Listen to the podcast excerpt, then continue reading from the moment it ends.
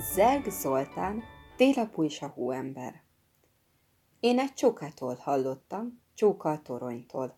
A torony meg tavaly télen hallotta a holtól. Ha igazat mondanak a csókák és a tornyok, akkor én is tinéktek most színigazat mondok. Így kezdte a hold, a torony, a csóka is így szólt.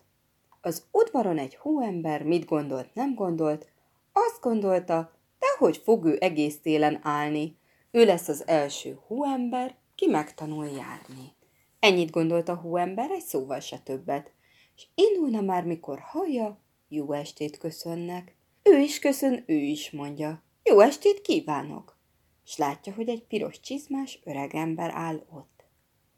Jó, hogy jöttél, öregember, épp ebben a percben gondoltam, hogy útra kelek, induljunk hát ketten. Látom, nagyon öreg lehetsz, fehér a szakállad, lehet, hogy a világot már kétszer is bejártad.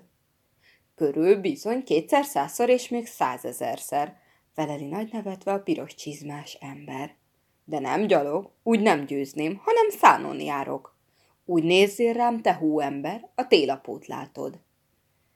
Így történt, hogy akkor este látta, aki látta, együtt szállt fel a hóember, s télapó a szára. Együtt vittek ajándékot, házról házra járva, míg csak üres nem lett végül a télapó zsákja.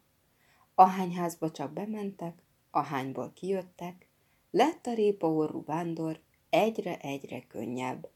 Várták őket minden házban kájhával meleggel, így olvadt el reggelre az útra kelt óember.